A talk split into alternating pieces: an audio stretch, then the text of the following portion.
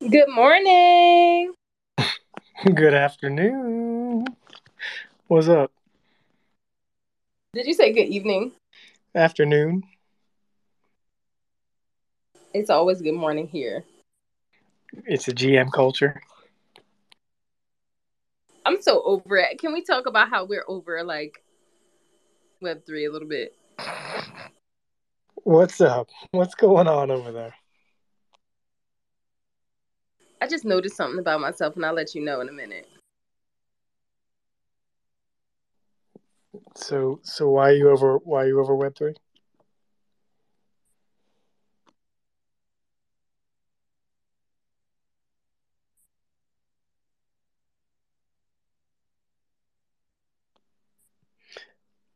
We will get rolling in a minute.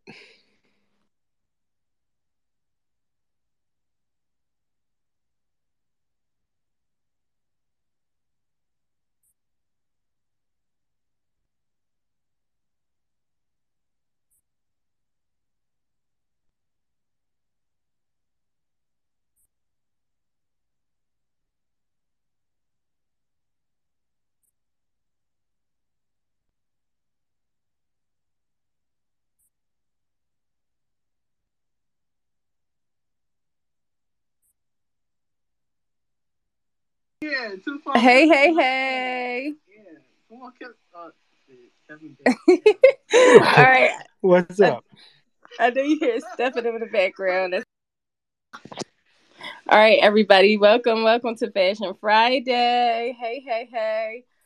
We're gonna tweet out the room, and you know we're just gonna talk about how you feel about Web three right now. I mean, I feel like this is this has to be a venting session. I've seen so many people as of late, like just crying over everything that's going on. Right? How do you actually feel? Because now I'm What, are they I crying mean, over? everything. It's like everything's a scam. Everything is uh, a rug pull. You know, it's like, are you here? You know, happy with everything that's going on in Web three? Like, what's going on? I mean, we can talk about it in a little bit. I'm fine, but uh, I was never here for the same things. I think so. I think I think it depends on why you're here. Yeah. So, uh, all I'm getting phone calls at the same time. It's ridiculous right now. But anyway, you guys go ahead and tweet out the room. Hit that bubble on the right hand corner of the screen and hashtag Fashion Friday and get some people in here. We got Shekinah. Hey. It'll be the one week that Shekinah's not on. Actually, it's not. It's not. oh my god, the one week I She's don't say Andy. Shekinah and it's somebody else. Wow. Every time she's like, it's Shekinah. It's What? Shekinah. Wow. Oh my god. I was just with Shekinah. Um, she's doing rad, but um, I thought I would just like I'm on a train heading out to my house. I've been in the city. So I'm like, I'm coming in. I'm coming in. And, and, Man, it's, it's been a minute. and what's your name? It has. It has. Uh, I'm Andy. So uh, with George, I'm kind of like the, um, you know, we kind of like we keep building, two of us keep building. It's the kind of team, and, and um, we're almost ready to start delivering some sneakers and some jackets.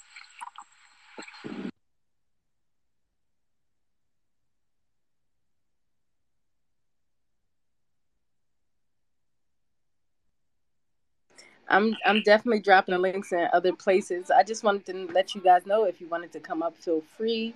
I know I usually do a big Twitter blast, but I've been busy all day. It's been ridiculous. I've just been out here on these Twitter streets, uh, of course, building some things for myself and for the community, for the people. So, you know, you want to come up, you want to talk, you want to chit chat about fashion, you want to chit chat about how you're miserable in Web3, feel free to come up. Matt, how do you feel about Web3 right now? Oh, it's a lot. But you know, it- it's it's always going to be a slow build. I think I- I- we're all expecting things to develop faster than I think the tech is really enabling. So it, it's all really about pacing yourself. I, I mean, in fashion, you know, one thing you're trending for two seasons, and then you have five until you hit again. So you know, it's all about pacing yourself, knowing that there's going to be ups and downs, but being able to ride the wave, knowing and being able to shift as it moves. I love that. I definitely, I definitely see that, and you know, I see a lot of people getting kind of disheartened by what's going on. You know, you got the Twitter spaces where everybody yelling at each other. Everybody's an influencer scammer. you know, everybody, and and then you have our Twitter space where we just chilling and talking about the future. You know, and and that's what I'm looking forward to is the future. And the one thing I, I said earlier, I noticed something about myself, and and and I'm gonna tell you what it is. I noticed that I'm he- actually here for the tech. Right, I'm here for the tech and the community, obviously. obviously, but I'm here for the. I'm. I really. I really look forward to where this technology could take us. I'm yeah. so totally with you. I mean, you know, because it's like web. I, I haven't applied web 3 sort of technology to my day-to-day work but i'm here to learn about it and like you know like learn about what's going on so fascinating oh steve yeah but i'm i'm i'm definitely here for the future so i used to call myself a futurist right and that's how i think i really got into the mindset of what's going on with web 3 and you know I, I'm I'm find myself going back to that. Right. I'm a futurist. I, I want to I want the future to be better and brighter. I want the future to be more than what it is today. And that's where I think I stand with when it comes to web three. You know, Steve, how are you feeling about the the current conditions of of where we are here in web 3 and metaverse whatever you want to call it i mean i feel great honestly like i think i probably have a different point of view than a lot but i mean to me it's like we're right on time, if not quicker than I expected. I, I remember hearing Gary Vee a few years ago, or last year, I should say, say, or maybe it was a year and a half when VeeFriends were coming out, being like, this is going to be all over the place in, you know, five, ten years. And I feel like we're already seeing some big brands adopt pretty quickly. Um, you know, we're seeing Starbucks, we've seen, you know, Gucci starting to play a little bit. Um, I think where we're seeing uh, larger brands have a more willingness to step in than I expected with the regulatory environment. Um, so I think we're right on track. But one thing I've said before in these spaces, and I'll continue to say, is that it just depends how you define mass adoption and positive movement. Um, you know, to some people, that's we want people to come in and buy my bags and people to come in and there's liquidity in the market. And to others, and this is more where I stand, it's how is the technology fundamentally going to enhance the lives of people, right? Like, I, all of what we're doing right now is getting to be early adopters. We have the privilege of playing around with this technology before it goes mainstream. We get to understand it before everybody else. Um, and so to me, like, it's actually ahead of schedule. As crazy as that sounds, I think it's just hard for people to see it because we're so locked into a bear market with the same hundred thousand wallets. And um, you know, I, I, think a lot of people say, "Where's the volume? Where's the volume?" And I, I said this on Ryan Carson's space that you co-hosted the other day, but like, you know, to me, like volume is not the relevant metric. To me, the relevant metric is new wallets. If there are more people coming in, uh, it's better because otherwise we're trading the same JPEGs back and forth. We're getting eaten up by fees and we're getting eaten up by um, gas and slowly that money of the same pot disappears. So um, you know to me like i think we're ahead of schedule and i think we're all just getting the luck we're all just fortunate to play around with the tech before it goes everywhere else. I do i agree. I agree with what you said. Exactly so um, the technology, right? I know you and Steve. When did, when is this book dropping? This uh, Penguin book that you. we'll um we'll we'll formally announce the book is coming out um next week. I'm waiting for my co-author to get some compliance stuff taken care of with um his his employer A16Z, and then um we'll uh, once we get the thumbs up from A16Z compliance, we'll drop the formal announcement next week. Uh, we're just having them review like the web page, which is a simple web page with a form, and then the book will be next year at some point, just because publishing takes a while. Um, but we're excited because I think we have the opportunity between the two of us to get um, we both have a lot of scale as far as like large you know connections with large brands connections with you know other people um, in the uh, you know in, in large organizations. You know again he's a researcher at a16z and a harvard professor. So the hope is that you know we can get this in the hands of a lot of decision makers at major companies speak with them things like that and kind of really get this thing rolling.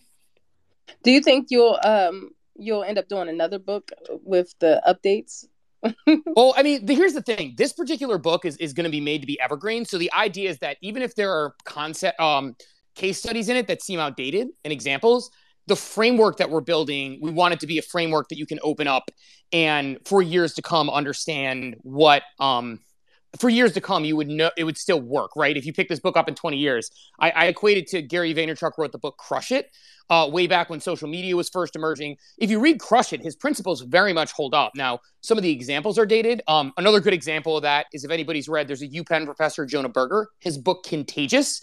Um, again, similar situation. Examples and case studies uh, may be dated, the actual framework of contagious that the steps s-t-e-p-p-s if you look at like what he is kind of spouting there that still is relevant today. So i think um, the goal is that that'll happen but yes i mean in a perfect world i mean the goal would be like if this book is successful i would love to write another one another one another one. I'd love to write books forever just because i love i love writing things that i feel like need to be written. If i write an article if i write a tweet thread in my mind it feels like I feel like I need to get this thing out into the world. And so um, you know, I've always wanted to sort of write a book. And and to me, like I never had like this motivation where I'm like, okay, I want to go write this thing. And after, you know, Scott and I, after we wrote the Harvard Business Review article, we were just like, look, I feel like um, you know, we want to put this thing out into the world and there's something important here and we feel like we could kind of help um, you know, help move things forward. So, you know what I mean? Like that was the ultimate goal of it. So, I mean, I would love to write a second one if, if we could and uh, continue to go on forever. But you know, who knows if it's if it's a one and done, it's still like a bucket list item of my life that I'll I'll, I'll tick off. So that'll be pretty cool. James. Yeah, I mean, look, I'm here for the. I'm like eating in the background, listening to Steve. I can listen to Steve all day. No, um, I can listen to Steve all day too. Yeah. So for me, it was always about the technology. I mean, it, intrigued me. And then obviously, I, I, saw an opportunity to continue my passion, um, use, utilizing the technology. But it, look, if, if people were here for, for, you know, purely for the money, which a lot of people were, obviously, when the market turns down, um, there's not a whole lot here for them. So you're going to hear a lot more complaining. You're going to hear a lot more whining. You're going to hear a lot more negativity. Um, that's just noise to me and that's not like any other industry that i've i've ever been in when things are great you know everybody's popping bottles and doing their thing and when things are not everybody's pointing fingers at, at, each other and you know arguing and bickering over shit and it's just it's dumb it's just noise. Um, i think builders are going to build and do what they got to do and, and you're probably going to hear less from them. Um, and the people that are going to make noise are the people that were probably not here for the right reasons anyway. Um, and then you're going to have people you know also taking advantage of the opportunity and making a lot of noise from a marketing perspective. Um, and just building and you know building their their personal brands and doing that whole thing. We're seeing a lot of that go on right now too. And i think a lot of people are doing certain things um, for really interesting reasons you know picking fights and doing this and that. And i mean i was in a space the other day where somebody was just wasn't even there to defend themselves. And i've heard this dude speak in, in the morning coffee with captains and sounds like a really good dude and whatnot. And you know, rumors flying, accusations being made, and the guy's not even there to to kind of talk. So I, I don't know. I just uh, sometimes I think it's all about it's all about trying to just draw attention to yourself right now when when stuff's like this, and it's just it's sad, but uh, it is what it is. What do you yeah. think?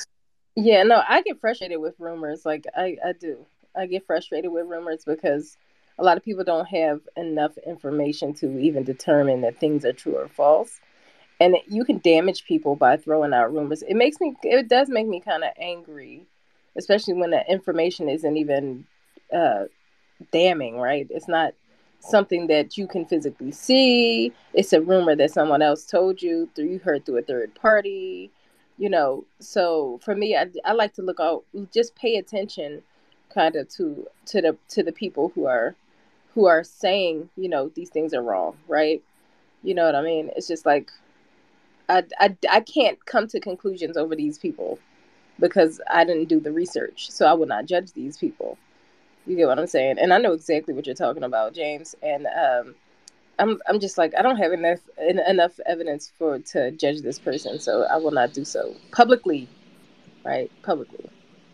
I think, I think, I think that's totally right. I mean, the, there's so much energy that's wasted on the negativity. I actually don't know if you're trying to build something how you even spend time kind of like building without being, you know, without being invested in the positive aspect of, of whatever it is that you're trying to build. And it's like this is this is life. Like there's always there always are people going to throw shit at the wall and see what sticks. And that's like you need to spend your energy like kind of focused on that and trying to like work your way around that and through that. But the builders continue to build. Like you know, this is no, I think really no different from life, and you just got to stay focused on what you're where you want to where you want to go, what you want to achieve, and how you're going to get there. And, and honestly, like how you get there is really more important than getting there in itself. Like it sounds like a massive cliche, but how you do business, how you treat people, how you conduct yourself, how you think, what you say, how you say it, like these are all things that just in life is good practice. And I, I don't see, I don't see that it should be any different than Web three versus Web two. Like goodness is goodness, and the more goodness that you kind of give, is going to come back. It's, it always comes back. Sorry, that was a little sidebar. No, what? No, you're fine. I call it giving people grace, right? You give people grace because we're all human beings. Nobody's inherently good. Nobody's inherently bad. And be gracious. Yes. Yes, for sure. for sure. I mean, I, I think what it comes down to, like, to your point, again, not to go totally cliche, but it's very important for me that winning the right way, right? Like, like not just winning, but winning the right way. Um, you know, my my family laughs at me because I'm hyper competitive and I've managed to when I was a kid that translated to being a sore loser. And as I've gotten older it, I'm still a sore loser. I just don't act like an asshole when I lose anymore. And um as I've gotten like a, a lot older into that point like I'm I, I was so competitive my parents would think it was funny because you would never have to question whether I cheated or not because I wouldn't cheat because if I cheated and I win what was the point of winning? Like and I know that like there's you know various lines of that that people have where it's like you know hey like you know James James played college football at a very high level right? He played at Florida State. And anybody who plays at that high of a level knows that there's going to be you know you're going to try to you know get away with some holding and some other things and some you know some some different like there's there's lines and everything like that. But to me it's like you know if i'm playing uh, scrabble with my friends or i'm playing whatever there's a 0% chance that I am cheating because I don't want to cheat and win. And like how you win has always been really important to me because selfishly, internally, I can't celebrate a victory if I did something shitty to get there. And so, you know, I, I do think it's important to, um, and I and I look at other people and whether it's fair or not, you know, I hold people who I'm friends with and otherwise to that same standard where it's like, look, if you won in an immoral way or a shitty way, um, you know that's not cool. And that's just the standard i try to hold myself and others to um you know as i go through it. So i think it's absolutely fair to say you know how you get there. Um you know that said like i do think that there is like different ways to win right? I mean like you know alex and thread guy were having a shouting match with tmos today on a um on a twitter space. But that's also a sh- you know not a shtick. I mean they're both very smart alex thread guy uh you know team like th- but they're doing a thing that entertains people. So i think it's okay if it doesn't cross lines. And like if I think it crossed lines, I'll say something. You know, I I tweeted at Alex today because he he made a comment about Thread Guy and the Ape Council, and I was like, look, I don't think you intend it, but you're taking a giant ricochet shot on the seven people who got apply who got, who got to be on this Ape Council, who are all deserving and help build it. I agree, Thread Guy will be a great addition. And Thread Guy wasn't even asking for it. Alex was just caping for his friend, which I also respect, right? Like you're trying to help your friend out. Um, but I think that they they create a form of entertainment for people that they need, and it shows. And like you know, if there's 700 people showing up in a Twitter space on a regular, then they're doing something right, and that's okay as long as it's not at anybody's expense. And so I think there's different ways to win and different ways to figure it out. But James, the example from this morning was a great one where somebody asked me specifically, "How do you feel about this person who had an investigation about them or or like a threat about them?" And my answer was, I don't have the evidence to make that judgment, so I'm not going to. And until I feel like I do, uh, I'm not going to make a judgment one way or the other. I'm not saying it's right. I'm not saying it's wrong but I want to be able to assess for myself so I'm not prejudging someone based on accusations. And I'm also not saying that this person is innocent without knowing the truth. So until I have the energy and time to do it, I can't make that judgment myself. And it's it is it is wild to me how many people will just take other people's word immediately without sort of, you know, it, it's a classic do your own research situation.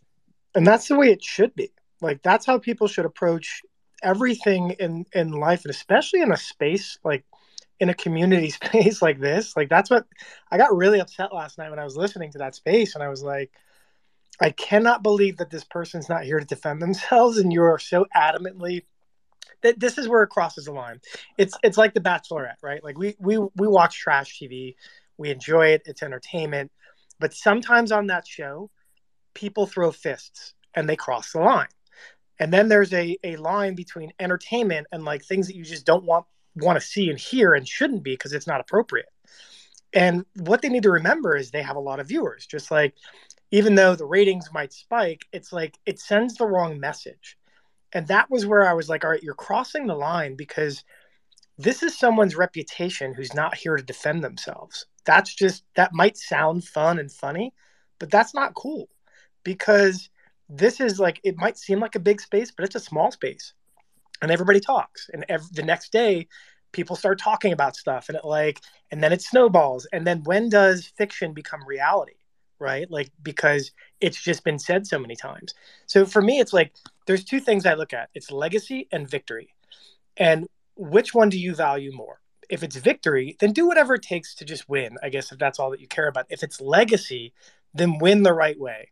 To your point, right? It's like because people are going to look back and remember you. Your legacy is going to be how you conducted yourself, win or lose. But if you won and you won in the wrong way, they're going to remember that more than anything. So I, I just I think legacy is so important.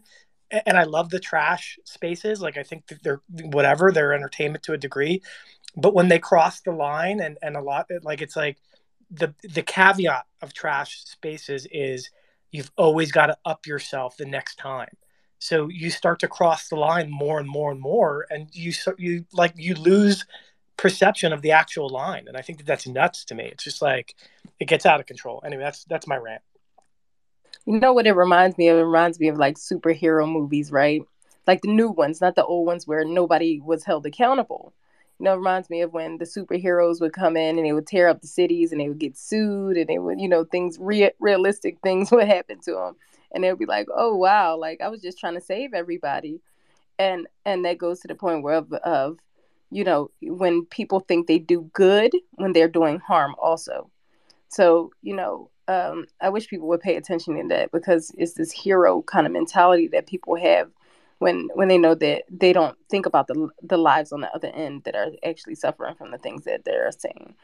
So you know that's why I really don't practice myself vigilanteism unless I have like real some some information that is is you know rooted in in some deep truth, right?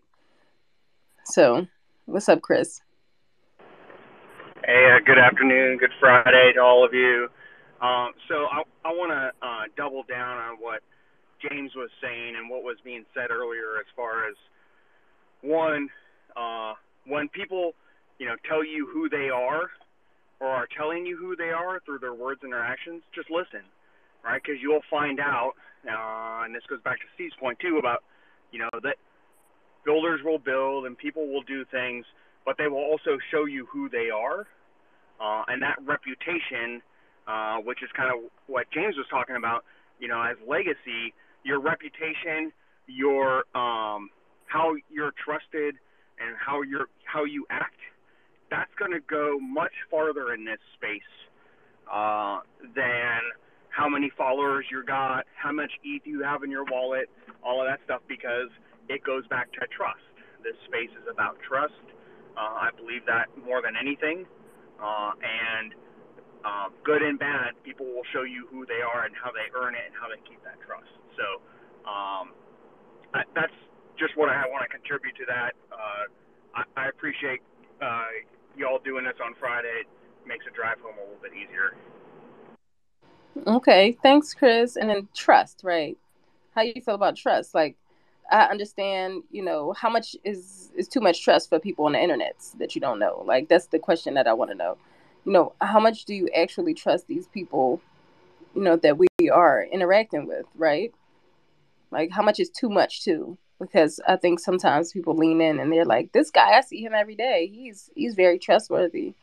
You know, um, how do you t- determine, you know, what lines to draw when it comes to trusting people on the internet? I mean, yeah, but that's why they invented Zoom. Like, you know me. I can't stand you, James. I get a Zoom with everybody because I got to see the whites of your eyes and I got to hear the sincerity in, in, your voice while looking at you and, and try to understand like where you're coming from. And, and I think that that's underrated in this space. And, and mm-hmm. that's why I try to do so much of it. Uh, actually, zoomed a lot of people down in the audience too. Anyway, but but that's just I think that that's like I think that's a there that's that's something we should all aspire to do. We really want to get to know each other. How do you develop trust without that? That's my thing, Stacky. I'm I'm just curious. Oh, are you questioning me, sir? No, I know you don't like Zoom, but it's like I, I feel like it's valuable for the reasons that I mentioned. So I'm just curious. No, so so that too. Like I actually trusted you more because you decided to Zoom, though. Like you you went to the extra mile to try to figure out who I was versus you know, just accepting that, hey, okay, it's a random stranger, let's go. I'm gonna connect myself with this person. You know, um, I tried to build relationships. Yeah, I know some people don't don't like to dox themselves, but I try my best to build relationships with people. And you know I do, James, like actual relationships with people. Now, as we're speaking, by the way, I'm on video actually streaming in our in our group in my group chat on Telegram, so they see me while I'm talking to you. But um, yeah, I have a group of trust trustworthy people, people that I actually I actually trust, right? But you know, eh, who who is it that you need to like? You don't know. You wouldn't speak to a founder of a project, right? Not not personally. Not a lot of people don't. I mean, I would, but you know, a lot of people won't do it. A lot of people are afraid to. A lot of people just don't. You know, or you can't access the person. So I mean, how much trust do you have for people who who have projects that you invested? So, so I think that's a that's a thing where, uh, again, people will show you who they are, and also um, you got to ask. You know, I I have heard every probably every day since I've been in this. You want do you want to know something? You want you're in a position now where you can send a message to a founder to somebody who's building a business to ask them about their thing, learn from them, learn how they're doing it. Even if you're, I'm not going to build any projects. That's just not who I am. I want to contribute. I want to help. I think I have a lot of other skills that I can do for uh, projects and and be able to contribute and help grow the space. I'm just like that. I, it's knowing who you are and knowing who you aren't. But I, there are people that have shown me that they're trustworthy and that my trust can be given to them and there's some that I just don't know yet, right? Like I one way or the other, but I see how they act, I see how they talk, I see how they treat other people, and that again shows me who they're at just by listening to them. And that's good because you got pretty good observation skills too. Like some people, some people choose to to follow blindly, right? That's that's where we get the people who are angry, by the way, because the people who don't follow blindly. I mean, most of them are in here, honestly you know people who come to the conclusion on the on their own you know who do the research and come to these conclusions based off of you know the information that's presented in front of them so you know um, before we get to fashion which i want to uh Matt has all the like fashion takes but mary beth. Hey mary beth. What's good? Mary beth salas here. Thank you stacky for having me. And what up clubhouse archives? And steve you missing like a bunch of people. Say hi, Matt. Oh, look, I was saving the best for last. So, hello, Matt, Colton, Rain. Oh, what's up? I, Michael, I think I um, tuned in offline to your space earlier today. And Chris, what's good? There you go. Perfect. Perfect. And then we got Leslie in the audience. But uh, we were talking about just the vigilante behavior that's been going on in the space, how you feel about it. How do you feel about Web3 right now? You know, um, and then we were going to go to fashion with here with Matt.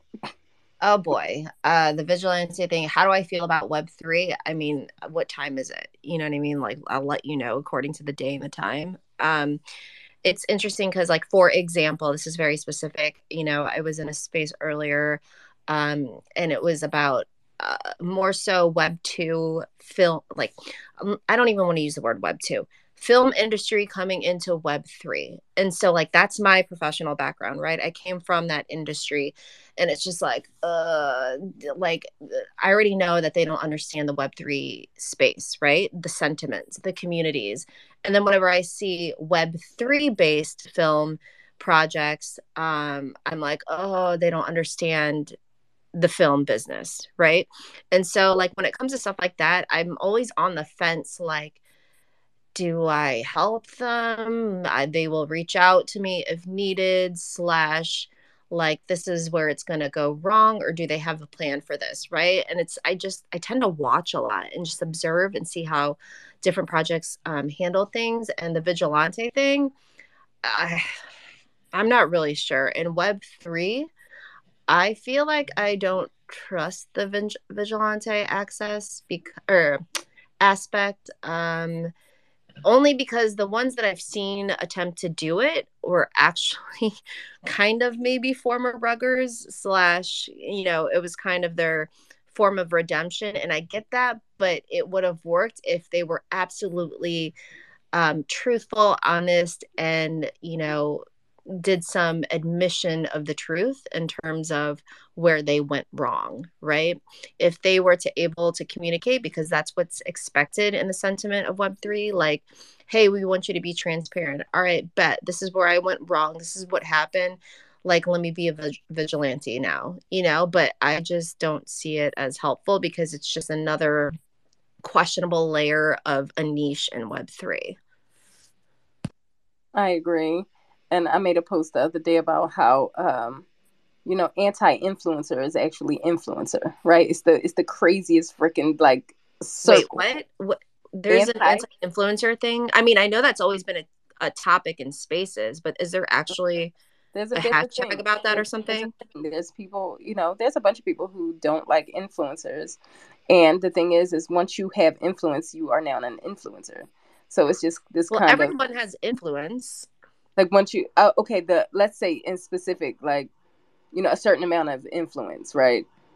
This is like the the uh the target. It's it's like people with blue check marks. It's people who have over 20,000 followers. It's people who use their platform to i guess promote other projects or what's the, wrong with that? Yeah. To me nothing. Okay. Because the people who are complaining about that first of all are actually using that little hater Gatorade haterade movement in order to grow their following just to provide a platform for themselves when they launch their own thing. I see it I see it happen every day. Just saying. I agree. That's why I don't go into those spaces anymore. And uh, I'm like, oh my God, this was like clickbait and they brought me in to kind of try to dog on me. Like I get it. But I mean, the day they start getting paid for doing some type of professional service is the day they will shut the F up. That's all I'm trying to say. The crazy thing is they probably wouldn't. So I asked somebody who is actually a friend of mine who's actually anti-influencer. You know, I don't I don't really cl- keep my mouth closed when it comes to stuff like that. So I asked somebody. I said, if you had a check mark, would your views change? Would you your rhetoric change? Because there's like this uh the check mark bandit thing going on. I'm like, well, if you had a check mark, how would you feel? I, I have a question on that. What does it what does it mean to be anti-influencer? Like what is that even what is what is their viewpoint of a perfect world then? Like everybody has the same amount of followers? Anybody anti-influencer in here want to uh, answer that question?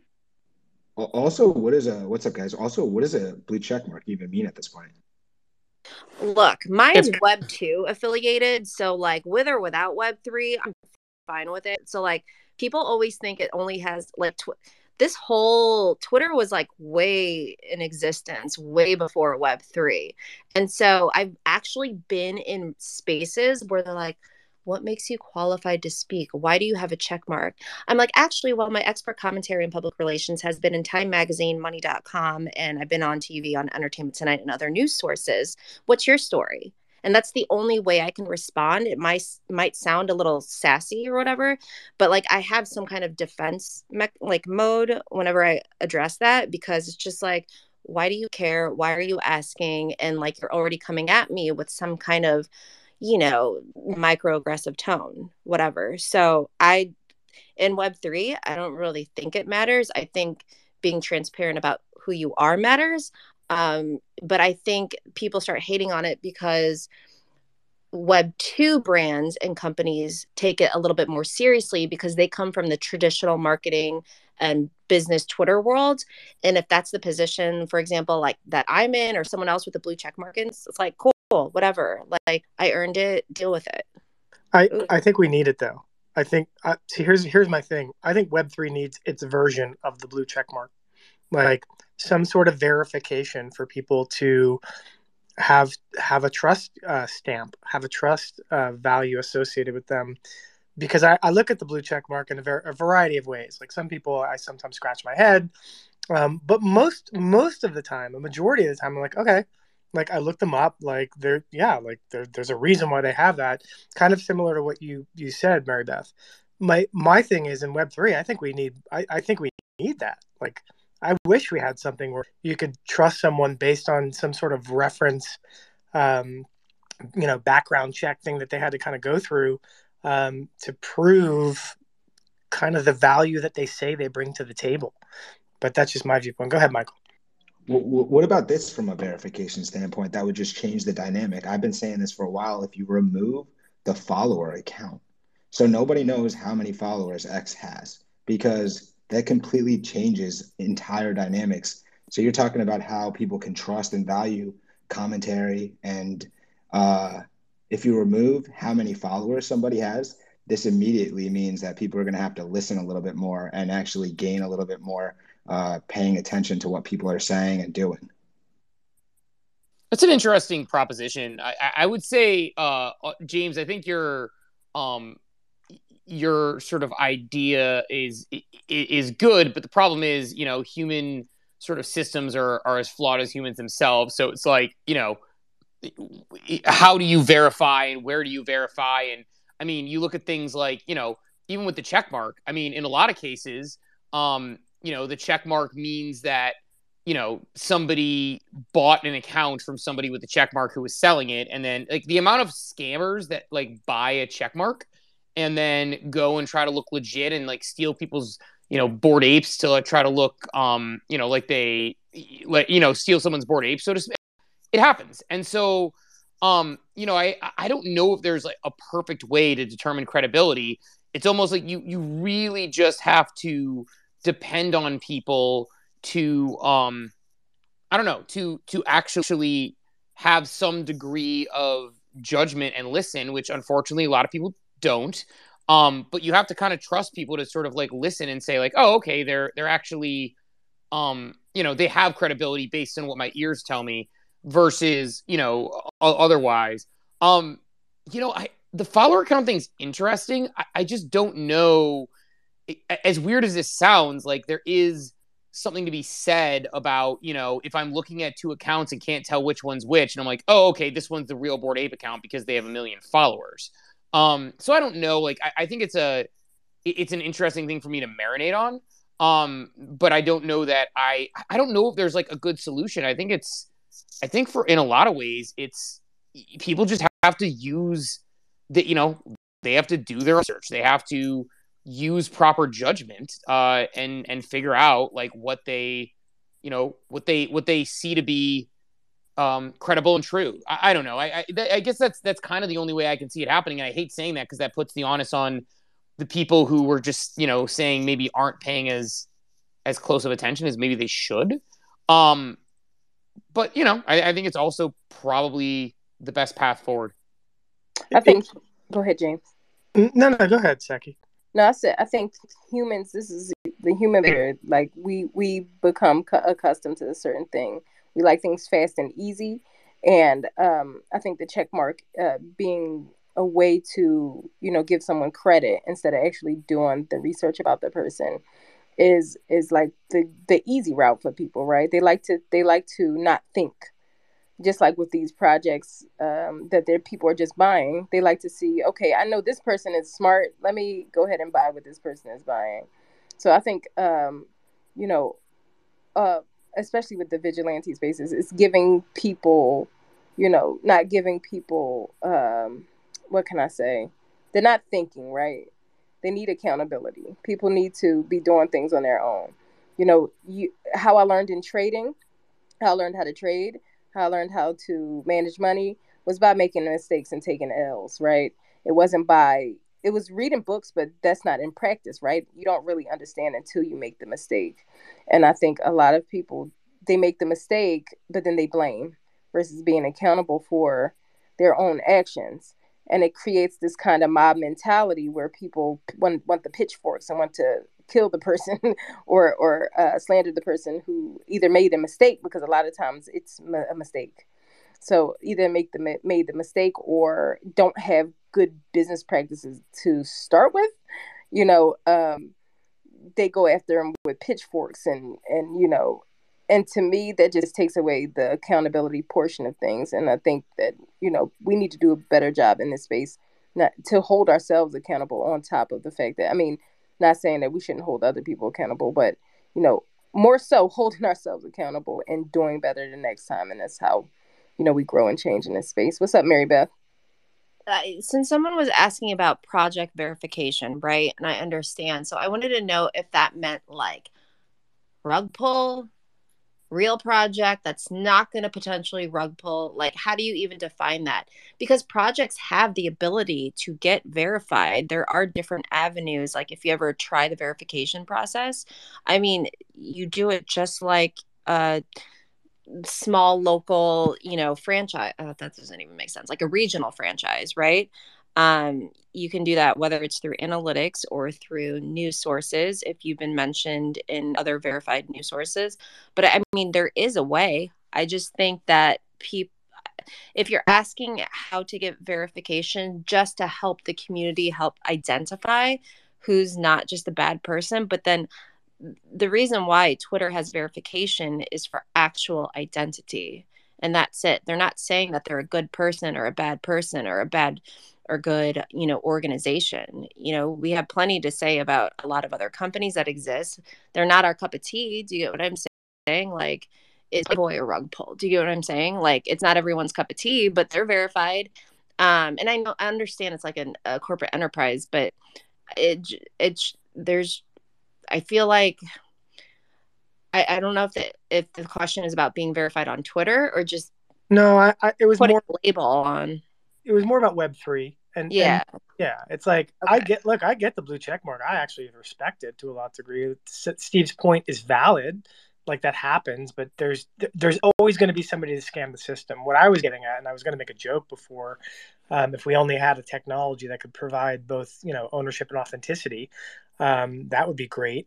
So I think that um, I think a social media platform that existed maybe on the blockchain that you know you connect your wallet um, to that and and you do some sort of KYC mechanism um, with that that can then kind of um, follow you around if you want. I know people can make. Don't other... they have that? They have that. Well, like... here here's here's the thing with like their wallet. Like this is you, so they know who you are. Like there's got to be we've got i think we're going to look back on the on the anonymity side of, of where web3 started and we're going to laugh um, because i don't that that can't have legs. It can't. That's not sustainable long term because it doesn't exist in the real world. And and this is all headed to real world application in, in my view. Mirror.xyz there was something in there. I started the process but i was like oh verify your actual um, Twitter handle here with your this wallet address. Um, verify, you know, that this is your organization or your personal self's wallet. And I saw that somewhere that had to do with mirror.xyz. Um, if anyone, you know, had knowledge on that, but that I, I just think we don't know enough about it, or it's at least not spoken about. Well, it's about adoption, right? And it's also about people um, demanding that that's used. So think about like sustainability in fashion um, to segue.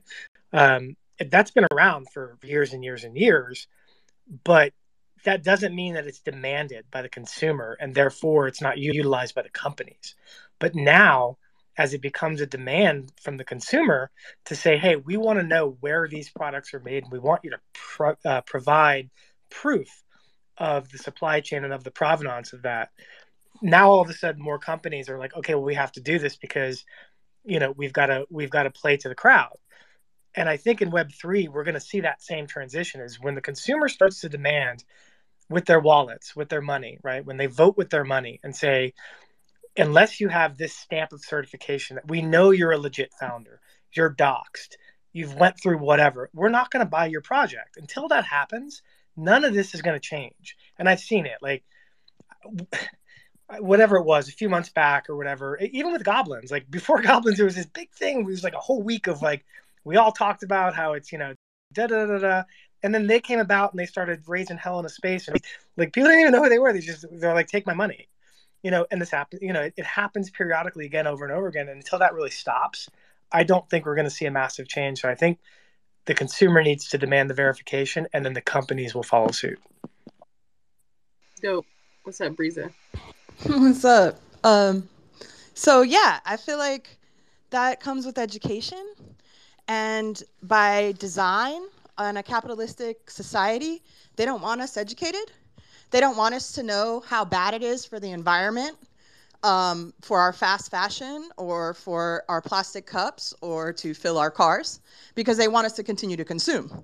So by design, we are left to be uh, our own investigators, our own Sherlock Holmes. We're supposed to be the ones that are actually following the paper trail of where our things are coming from.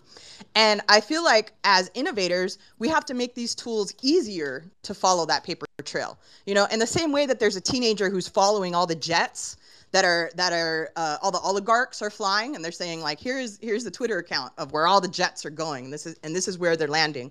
We need that same sort of dedication and uh, developers that are like, hey, this is actually where all the clothes from HM are coming from. These are how much they're getting paid to make them. This is actually the ecological footprint that is happening. Is it really worth that $25 dress? Is it is is the $25 dress really worth the 25 years of uh, eco terrorism it's going to cause? And I think that's where we have to get smart as uh, consumers and developers and really as the pioneers in the space is to make those tools readily available to say what kind of impact does this have when I purchase this Starbucks? Like how how far is this going to go? And that's by design. We're not supposed to know because they want us to continue to consume and to be broke and to be in debt. So um, I think that's the onus is on us to figure out a way to educate our consumers exactly where their money is going and what sort of ecological effect it is happening. Because right now there is a disconnect that people don't care, and not to mention people don't have the capacity. They're so they're so um, overwhelmed and inundated as it is. Uh, they don't want to know really that shopping at Walmart is actually bad when it is the cheapest and most viable option that is available for them. So we really have to meet people where they're at and try to educate them as much as possible and, and give them these tools at their fingerprints so that they can actually make these educated decisions because by design we are left in the dark to, to figure that out on our own and that's not fair I, I love that you said it about Walmart too. Because the funny thing is, is that's that's literally the the only in some cases it's the only place to shop in certain towns. So like you know, it's like I have to shop here. You get what I'm saying? It's the saddest thing ever. And uh, I know back in my neighborhood in Philadelphia, we had corner stores where they sold potato chips and all the greasy foods, but we didn't have a grocery store. So that was that was our food. Our food was from these corner stores. So you know, it's it's like you know it's bad, but you got to shop there. You got to eat there because you have to survive. So it's it's that's just a uh, yeah, like you said, reason. That's and now you can shop there in Roblox. That's that's that's actually by design though. I mean, having these food Oh yeah. These food deserts is by, by design, and they know that when they move in. And I don't know if anybody has noticed, um, Trader Joe's or Whole Foods do not go to the ghetto. they are not going to go. You know what I mean? Like, that's by design as well. So we just have to be smarter consumers. Actually, they go to sprawling suburban developing areas, which then developers use as data to where they are going to build, and then which ups the economy around that area. But good. Yeah. Mm-hmm. That's exactly what they do. I've seen- I always I tell people if you're looking for real estate, like looking for land, go look on uh, Trader Joe's website because they will tell you where they they are building in the next couple years. And so I always use that as a resource to say where the next up and coming neighborhoods are. I think yeah, like I noticed that too, especially with Whole Foods. Soon as, as soon as Whole Foods, they like um, our neighborhood, my neighborhood, for example this is a, a, gentrified area. They want Whole Foods. They want a Whole Foods. They're like, can we get a Whole Foods? Can we get a Whole Foods? I'm like, oh hell, here come the Whole Foods and the Starbucks. But anyway, um, I know somebody else had their hand up. I I just forgot who it was. Uh, Bowery Bowery Social Club and then, and then Purpose. Yeah. Hey guys, um, so much to unpack with that little conversation. Uh, I'm gonna go flip it back to the fashion issues. um, one of the biggest things that I've noticed, and even within my family, is education is one thing, but it's reprogramming our our um, customers, our possible customers, our future customers, that ten dollars, yes, that's what you can afford for a T-shirt. Um, but it's reprogramming them to say, no, I need to save because a fifty dollar T-shirt, a hundred dollar T-shirt is actually made in an ethical way, but also making sure that even those brands are being ethical in their in what they're doing because at the end of the day, those are even dicey. So it's kind of like there's a lot of well, my paycheck will only allow me to buy you know one hundred dollar T-shirt where I can buy 10 10 dollar T-shirts and have a whole wardrobe. We have to reprogram the way we shop, how we shop. Uh, I've talked about this in the past with NFTs and uh, blockchains and how that can allow companies to continually make money on clothing that's resold um, so they don't have to rely on the customer constantly coming back to buy more and more and more and more. Um, the fashion industry is one of the worst when it comes to pollution and trash. Um, hundreds of thousands of tons of clothing are thrown away every year. Um, and I have my own hangups on it because I am starting a brand and contributing to that is hard. Sustainability is even more difficult because even that, you know, they want to, you want a sustainable cotton, you have to buy 10,000 yards of it. Okay, so now I'm making 10,000 sweatshirts out of it. And who needs 10,000 sweatshirts? So it's like, is that sustainable in its own right? Massive backlogging there that we have to think about and how do we train our customers? And I'd like to hear somebody else how they might do something like that. I, I can't answer the training customers situation, but I would like to talk about sustainability after James answers the that part. I know he's well, well, I was just going to say you have to you have to consider the trade offs, right? Like, what is look? There's first of all, there's no such thing as as fully sustainable um, product, and anybody that tells you otherwise, and, unless they are using an electric uh, ship to get the stuff from one coast to the next, um, or or an electric car. Like if everything along the process is fully like it just never happens. Um, so you you need to do um, you need to make the choice that's going to be the best um, possible solution. What I mean by that, to answer your question, is um, you need to educate your consumer. You know, like for us, it's producing only what we sell does that mean we might have to make a trade off and, and, use dead stock in certain situations? Yeah, but what are we doing? We're utilizing fabric in some cases it's sitting around, right? Or we're utilizing fabric that might not be, um, um, like you said, of the of the highest sustainability, but then I have to produce ten thousand yards, which actually ends up being worse. So you have to figure out the trade offs and just be transparent and educate and say, look, this is what we're doing. This is how we're going to build the brand.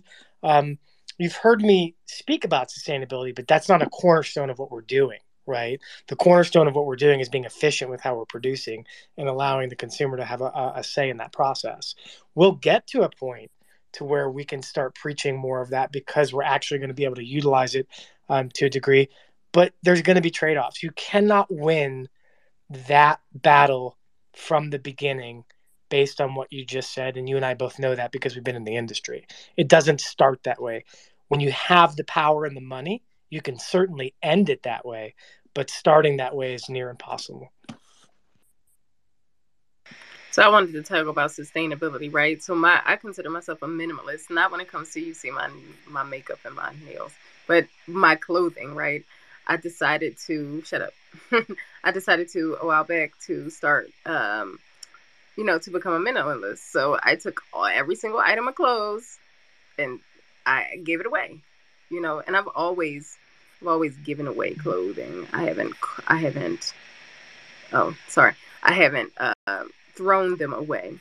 And I always think about there's a lot of waste. Like there's a lot of clothing waste. You go through the clothes in your house, you throw them in the trash. You're too lazy to go take them to some families that may need them. You're too lazy to go. And then you might be too vain to go get some clothes that has already been used and worn. You know, so, you know, there's this issue with um, you know, this this pride thing too when it comes to buying worn clothing.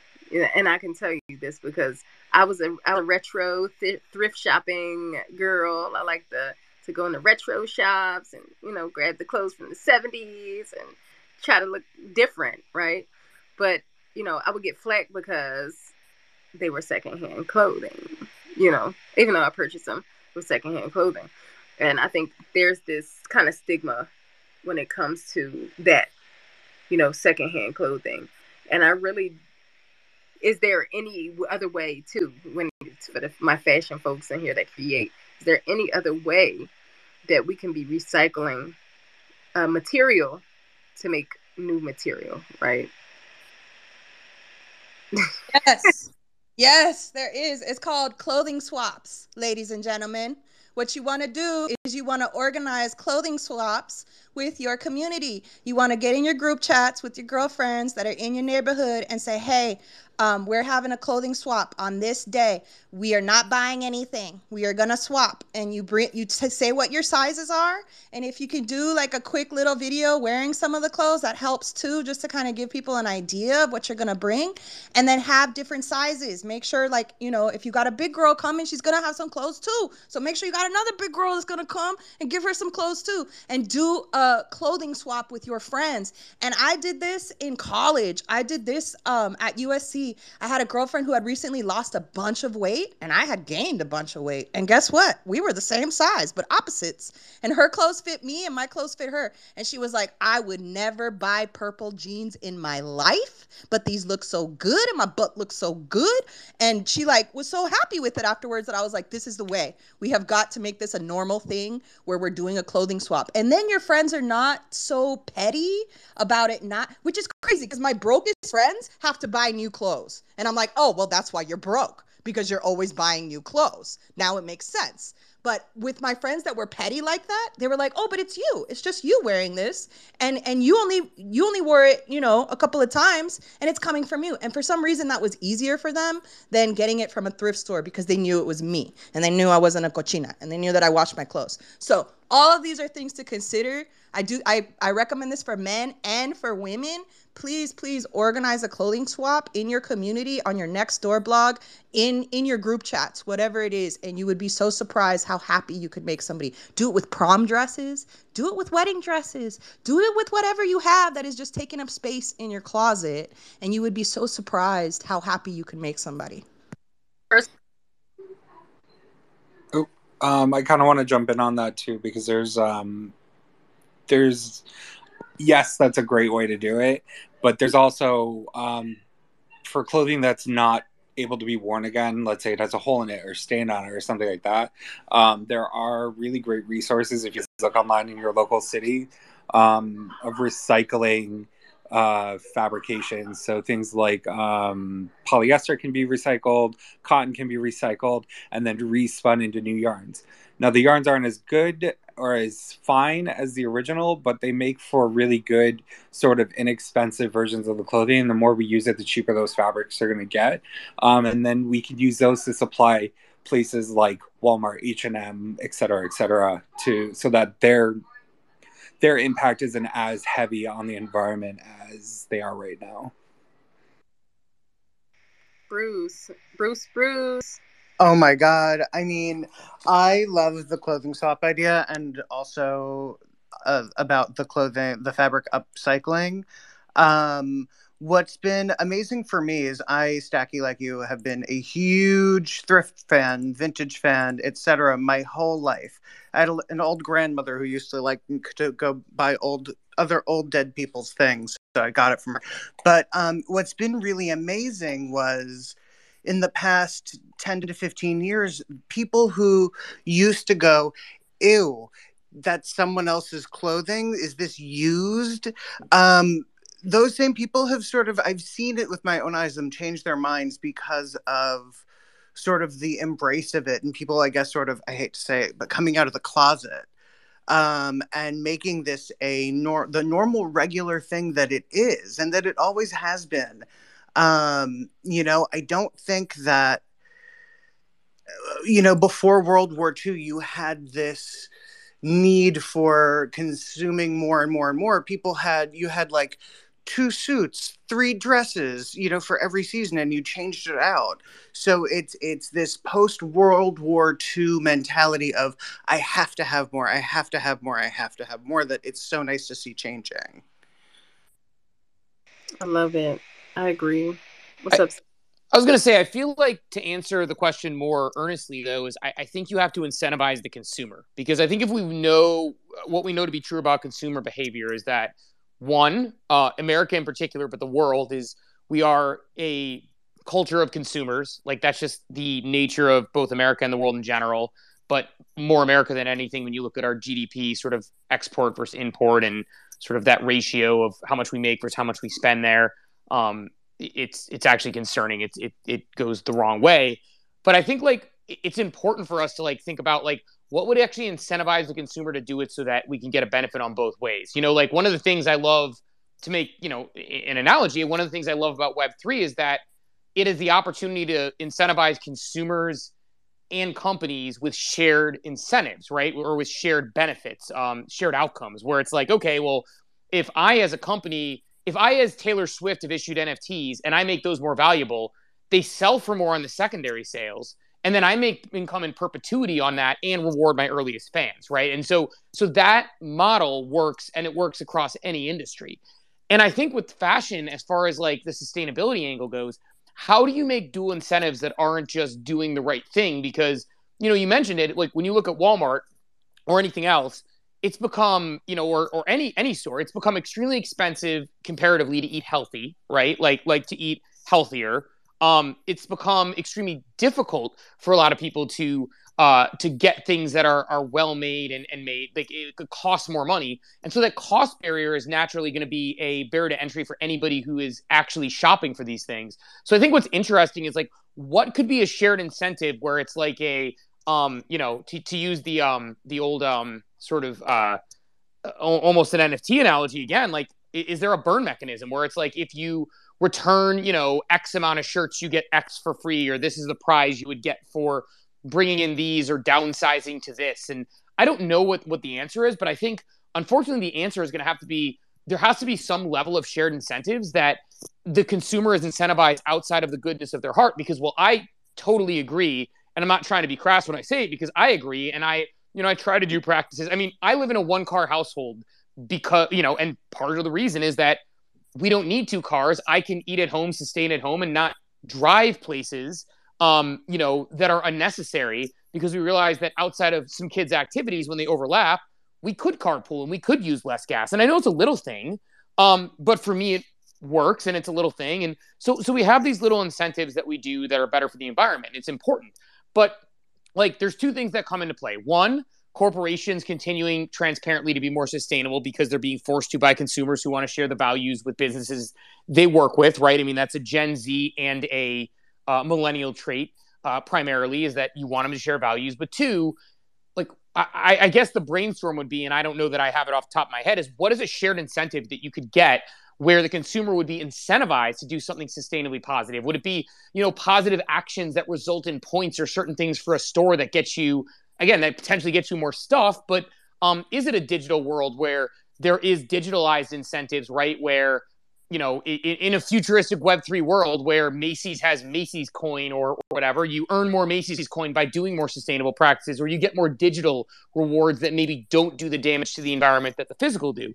Um, and I don't know what those are. Like, I'm just like spitballing and literally making it up as I walk around my basement. But I just wonder if there is like, the, I think the answer eh, to your question, to me personally, is just from a practical level, there has to be a shared incentive because unfortunately, as humans, unless we're given an incentive where there's like it's the with them, what is in it for me, right?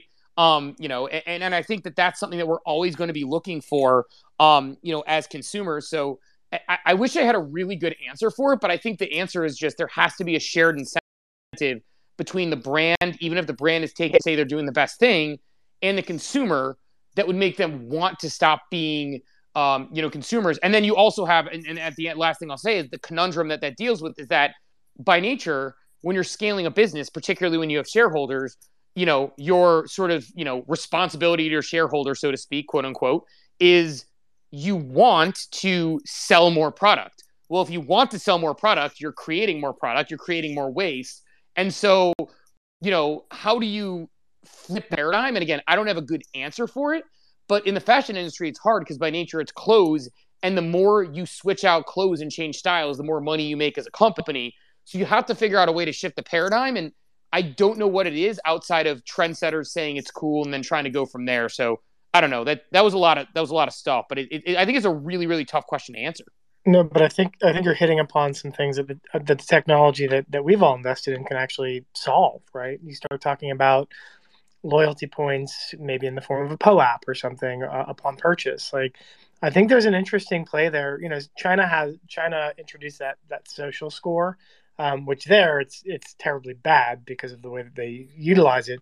Um, but there are benefits to to that system, right? So that could be something here I, I could actually see catching on. And it's like the more socially good things you do for the environment through your purchases and um, practices, you could um, you can get credited for that and kind of have like a social score in a sense.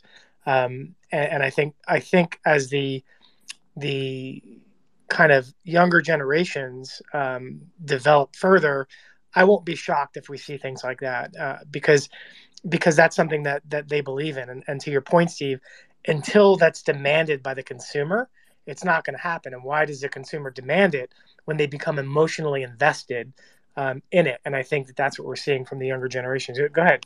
Try no, I was gonna I was gonna say I kind of had like a little bit of a I don't know if this is a light bulb or this is extremely stupid, but we're gonna say it anyway and see where it goes. Um, like I think about like um you know, when I, I, both my own behavior, the behavior of my kids, and then some things I've heard from Bill Tai. He he's one of the co-founders of Unchained Monkey. He was the first investor in Zoom. Um, and to tie those things together, you know, I think of myself when I used to play fantasy football in college. I used to play it on Yahoo because I got these stupid Yahoo trophies, and they meant so much to me to have these digital trophies because I could flex that I dunked on my friends in fantasy football. And similarly, I think about you know my kids and, and the incentivization of you know, in Roblox and Minecraft, when they do certain things, um, they get, you know, certain rewards in like Pet Simulator X or whatever, and they're digital virtual goods that they're excited about, a rare, legendary, or whatever. Um, and Bill Tai had mentioned this other idea, and, and I promise this is all going to go together, where he had talked about like he was the first investor in Zoom. He's like, what if there is a world with a Web3 tie in with Zoom where you can actually, based on your donation, flex in the background of your Zoom background a verifiable I donated to this charity. So it's almost like a social flex that you had done something positive, right? And that's that's something he had talked about. Um, and that they were like, hey, maybe we can implement that. So kind of like putting those ideas in a giant blender and, and getting them in the Vitamix.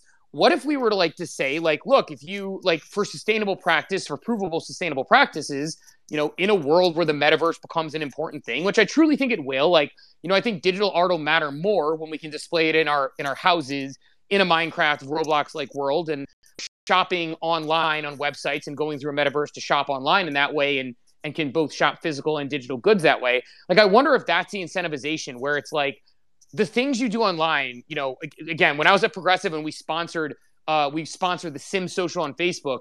You went through this ridiculously, uh, you know, uh, time intensive uh, practice to get a unicorn lawn ornament that had Flo on it, right? And people did it because they interacted with the brand in, in that way and they got this digital reward. So I do wonder if like the sustainable practices could be tied to a digital reward. The digital reward is minimal on a cost perspective for the company to make and put on the blockchain, particularly a you know proof of sort of you know stake blockchain like a flow or a polygon that could do tons of microtransactions at a low cost.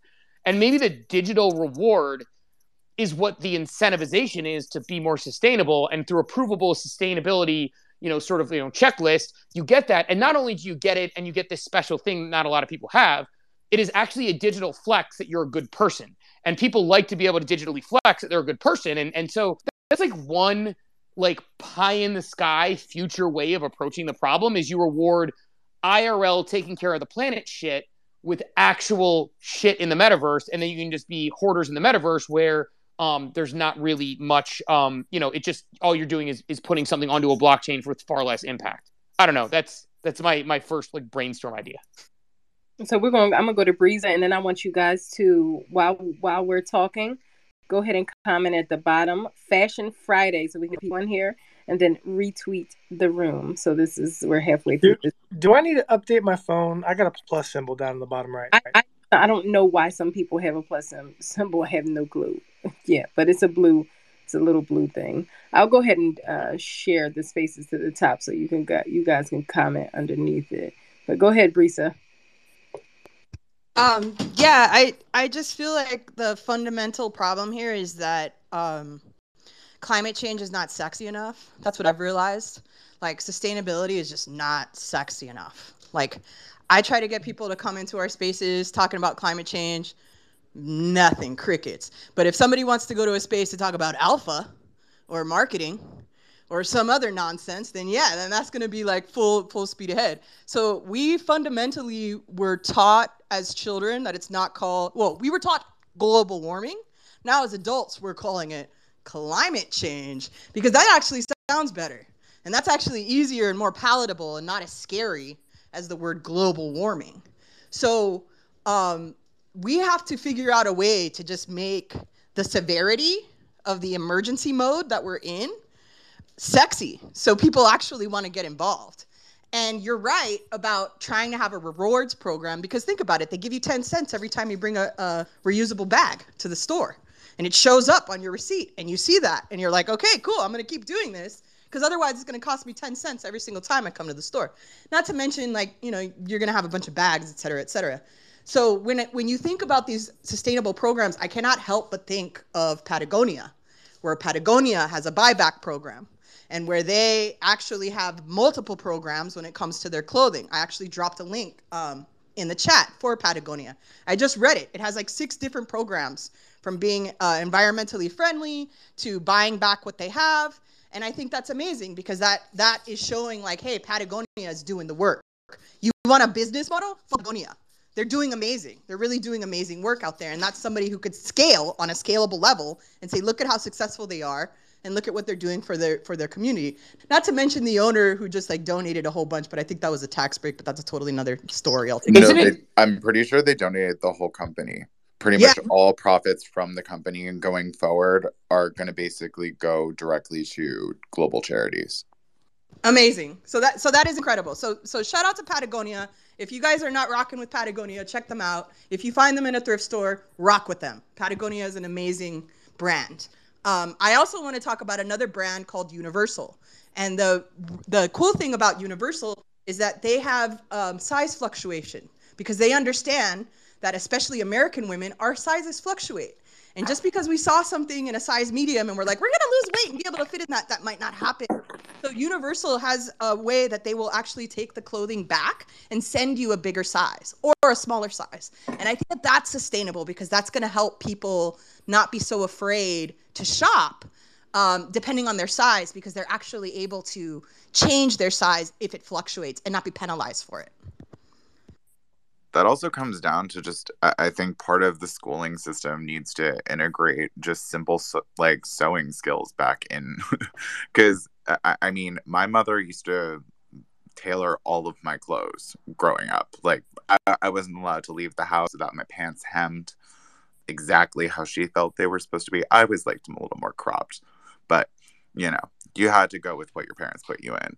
And i think it's important though for all of us to sort of look at how we've been uneducated about an entire aspect of a system that we could really, you know, do ourselves. And, and that's not saying stop buying clothes, but that's saying, yes, clothes are just sort of the shell. It, it all comes down to fitting and tailoring. And if you, know simple tailorings, like this isn't for all size inclusion, but for a large percentage of it, you know, yeah, none of the clothes are made for you it comes down to how the clothes then get tailored to your body. So I, I think it it's just us sort of relearning and re-educating each other about how to engage with fashion and to re-educate because the assumption is that you walk into a store and leave with something. But, you know, nine times out of 10, you're not going to leave the store with something that fits you perfectly unless you're one of those lucky bodies like shapes. Watch and see. I think Sneakhead hit his hand up first, but you know. oh, go ahead, go ahead, Lauren. Hello, happy Friday. I feel like with the holidays this week, I feel like I've been like away from from Twitter, but I am I would never miss a Fashion Friday with my best friends and all of Twitter. Um, question: What? And maybe sorry if we we had said this already. What are your thoughts on like how AR could potentially like eliminate waste or even, you know, with I know stores are starting to integrate that into like their try on process. Like do we think that there's any opportunity there for for increase in sustainability? Hundred percent. That's gonna AR is going to not eliminate. I love when people agree with me. no, no. I mean, it's well, but but the technology is obvious if you understand the application, right? Like think about think about where where where do you see um, the largest returns, right? E-commerce, because the individual cannot try on the clothing. So imagine a point of sale experience um, utilizing kind of AR technology um, to make an avatar, cast the um, cast the clothing onto um, the avatar or yourself, right? Like in in, in an AR experience, to be able to see what that garment looks like. And the interesting thing about the technology, and, and I actually have firsthand knowledge of this because we're we're we're there's a partnership there. You can create an avatar one to one with phones now, so with like ninety nine point nine percent accuracy.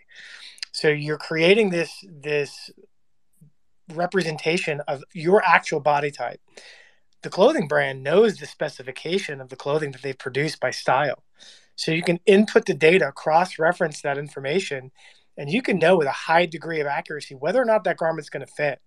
So, so AR technology provides a massive benefit in terms of reducing waste, um, because if the person doesn't return it, sometimes they they you know they discard it they it sits in their closet forever it ends up getting thrown uh, there's just there's just a massive wastage factor because the technology hasn't been there um, to provide a better way and, and then the other part of it is if you were in the store and you could look at a garment and get more information um, if it was a, your phone's ar capability or glasses or whatever on that product was it sustainably made? Where did it come from? Did it meet certain standards?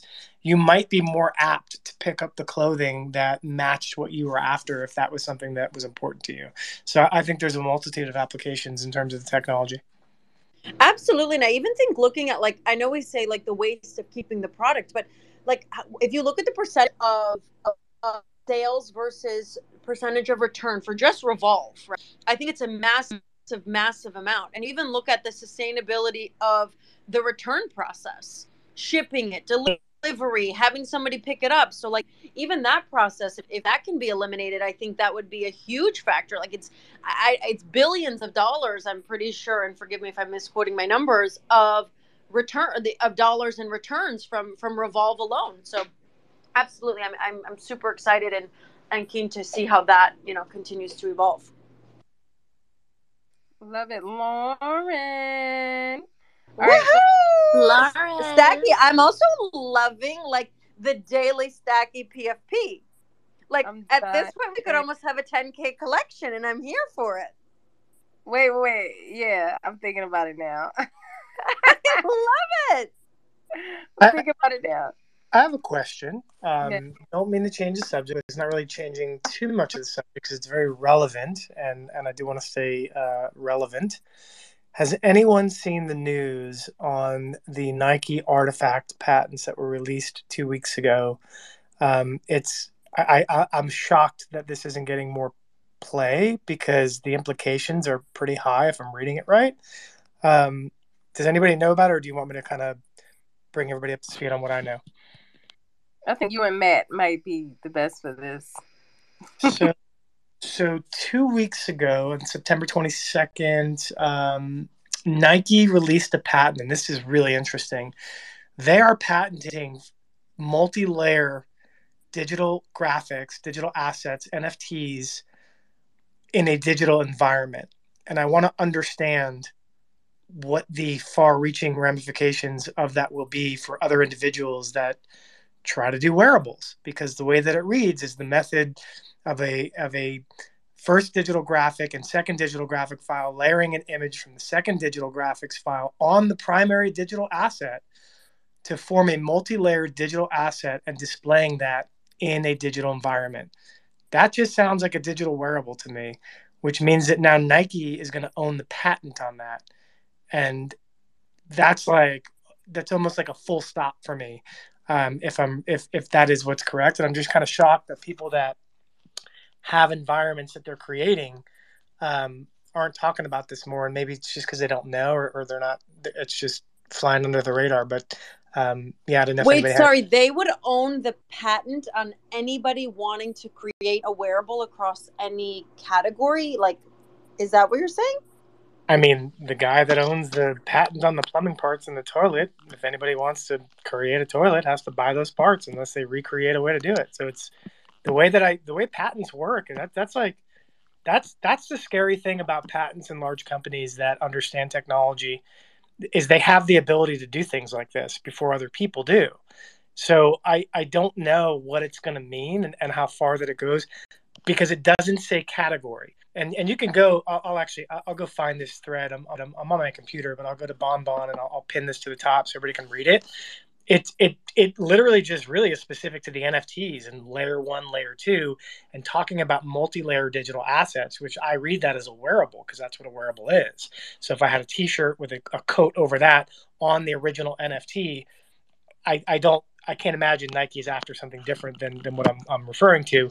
So yeah, like what are your thoughts there? Because to me that's like WTF? Like what the fuck? I'm reading up on it right now, so give me a minute. That seems. I mean, maybe I'm naive to this, but like, would like that actually pass like in a court of law, knowing so many people are you are, are creating wearables already? It hasn't passed. They've filed Okay. more than 60 patents with the USPTO for a range of prototype developments, including a wearable, quote, energy harvesting device, unquote, um, which has potential to generate energy from heat. Okay, hold on a second. I'm kind of I'm looking into the layer stuff. But what they're doing is filing for a lot of patents based upon the technology of how to do X, Y, and Z. Um, but there are so many processes, I feel like, in terms of all these layers and whatever, you know, wearables that uh, I feel like they would have to start with one microprocess process at a time. Am I do you think I'm accurate there? I, don't I don't know. That's that's that's what's scary, and and it's just like a trademark in the sense where I think these go up for op, like a period of opposition. But if people don't oppose it and people don't say anything, it's like trademarks and patents are really weird like that, and it's kind of it's sneaky.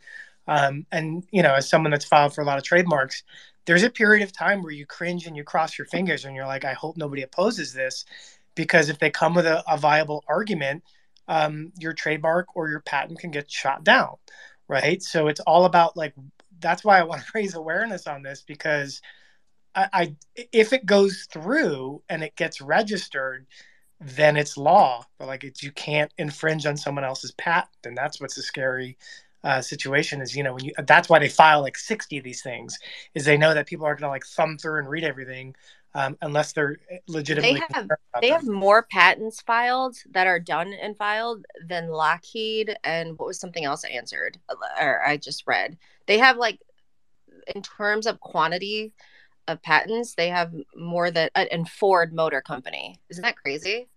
That's that's insane if you if you understand what Lockheed does. That Yeah, I, that's I mean, is that scary actually.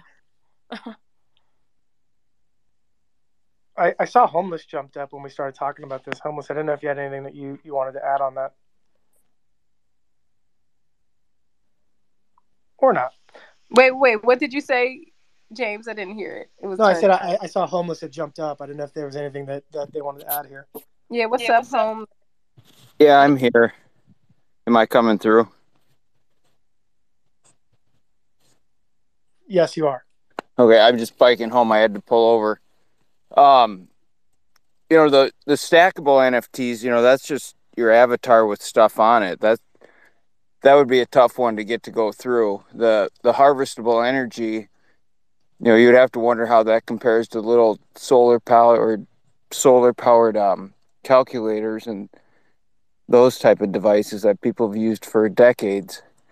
And maybe they're talking about using body heat and that kind of thing to get those um, powered that they have some type of technology that they think will work for that.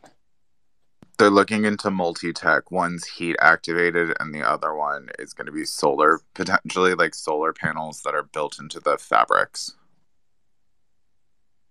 So, so the interesting thing about the heat activated, um, there was a company, um, or there was a, um, I don't know if it was a company, but a, a, group of students and faculty and whatnot at Stanford uh, developed a kinetic, um, like Velcro and a kinetic material that the purpose of it and the idea was if they could create a material that utilized the motion of the body um, to create stored potential energy, it could then be used to like charge your cell phone.